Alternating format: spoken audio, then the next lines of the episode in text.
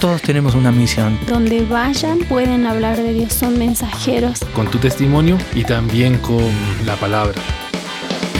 Corrientes Misioneras. La misión de Dios para hoy.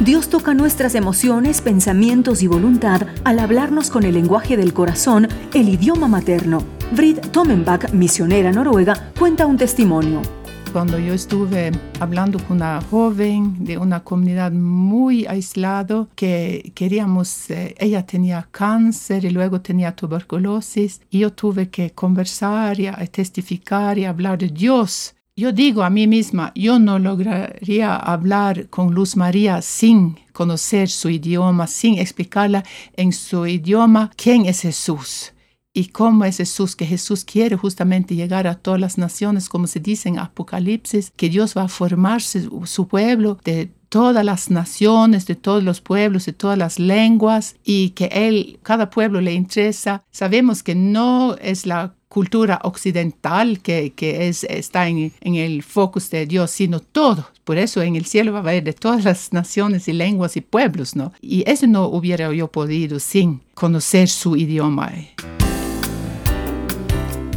Cuando un pueblo o etnia escucha el Evangelio en su propio idioma, puede entender y experimentar el verdadero nacimiento. Cuando pueden oír o leer la palabra de Dios en el idioma de su corazón, llegan a experimentar la gracia de Dios y aceptar la salvación por fe. Oremos porque todos los pueblos reciban en su propio idioma el perdón y el amor de Dios. Corrientes Misioneras es una producción de Corrientes, un programa de entrenamiento misionero transcultural desde Ecuador para América Latina. Visítenos en corrientesmisioneras.org.